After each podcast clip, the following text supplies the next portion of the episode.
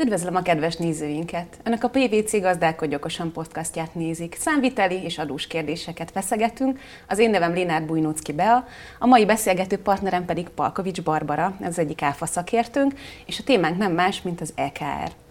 Barbie, először is elmondanád nekünk, hogy mi is az EKR pontosan, és hogyan működik ez napjainkban? Én is sok szeretettel üdvözlök mindenkit. Aki áruszállítást végez, vagy végzett az elmúlt pár évben, az már biztosan hallott az EKR-ről. Gyakorlatilag azt jelenti, hogy szinte minden közúton végzett árumozgást, azt jelen időben jelenteni kell a NAV felé. Értem. És jól emlékszem, arra kérlek erősíts meg, hogy mióta bevezette a jogalkotó, nagyon nem nyúltak hozzá ehhez a szabályhoz. Tehát nagyjából ugyanabban a rendszerben gondolkozunk az elmúlt öt évben, ugye?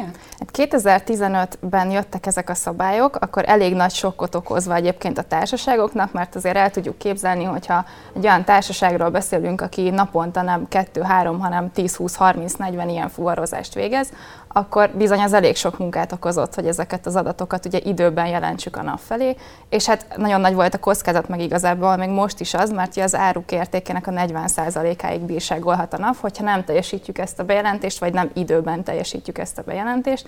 És akkor ennek a nagy soknak köszönhetően, ott nagyon komplexak voltak a szabályok az elején, egy kicsit egyszerűsített a jogalkotó rajta, és nagyjából 16-ban kijött egy kicsit módosított szabályrendszer, és azóta igazából nem történt lényeges változás. Értem, és köszönöm. És mik a változások? Mit tudunk most? Hát az utolsó adócsomagból kiderült, ami most egy pár hónapja jött ki, hogy január 1-től nagyon-nagyon jelentősen meg fog változni az LKR-nek a rendszere, ugyanis január 1-től csak kockázatos termékekre kell majd bejelentést tenni mik is azok a kockázatos termékek? Hát igen, felmerül a kérdés, hogy mik azok a kockázatos termékek. Ugye az LKR fogalmaiban kétféle termék létezik, a jelenlegi fogalmakban vannak a nem kockázatos termékek, ez gyakorlatilag minden, és vannak az ezek közül kiemelt kockázatos termékek, ezek pedig hát azok a termékek igazából a jogalkotó szándéka szerint, amivel egy kicsit gyakrabban végeztek áfacsalásokat, aminek ugye a visszaszorítására hivatott az LKR rendszer. Jelenleg erről van egy lista, egy rendeletben van egy kockázatos terméklista, Nagyjából most agrártermékek vannak rajta, ruházati termékek, például a faanyag, vagy ilyesmik vannak rajta, és Hát a kockázatos termékek azok kiemelten kezelendők az LKR rendszerében, mert szigorú jelentési szabályok vonatkoznak rájuk.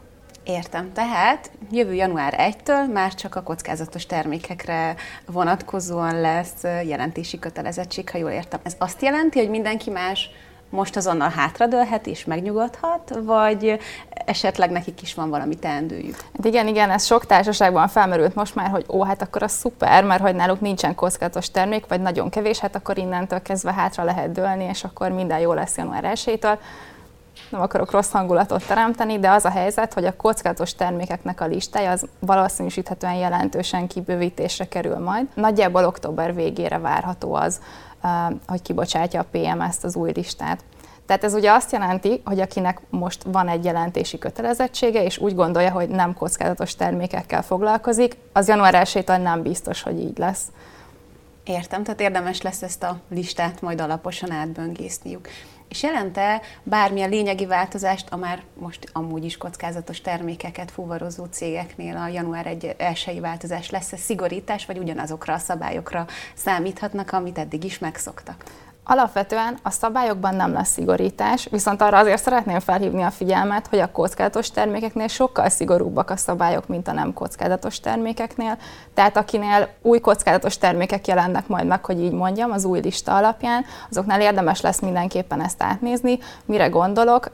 Egyrészt tehát más adatokat kell jelenteni, jelenteni kell például az ellenértéket, ez ugye a nem kockázatos terméknél nem egy kötelezettség, bár egyébként sok társaság jelenti az ellenértéket most is, de az nem kötelezettség kötelező, uh-huh. viszont a kockázatos termékeknél már kötelező lesz, illetve bizonyos esetekben kockázati biztosítékot kell fizetni. Nagyon fontos, hogy a kockázatos termékeknél nem csak akkor merülhet fel kötele, jelentési kötelezettség, hogyha kamionnal vagy útdíj köteles gépjárművel szállítunk, hanem akkor is, hogyha bármilyen gépjárművel szállítunk, lejjebb vannak a jelentési értékhatárok, tehát hogyha az 500 kilót vagy az 1 millió forintot eléri a szállított termékeknek a, az értéke vagy a súlya, akkor, akkor már ugye jelentenünk kell.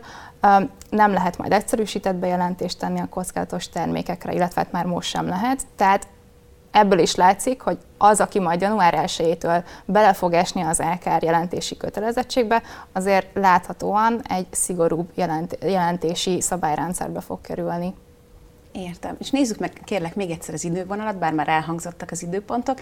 Mikor fogunk tudni valószínűleg biztosat a jogszabályváltozásról, és mikortól kell alkalmazni majd ezeket az új szabályokat? Az adócsomag már elfog, elfogadásra került, tehát az biztos, hogy január 1-től itt lesz LKR változás.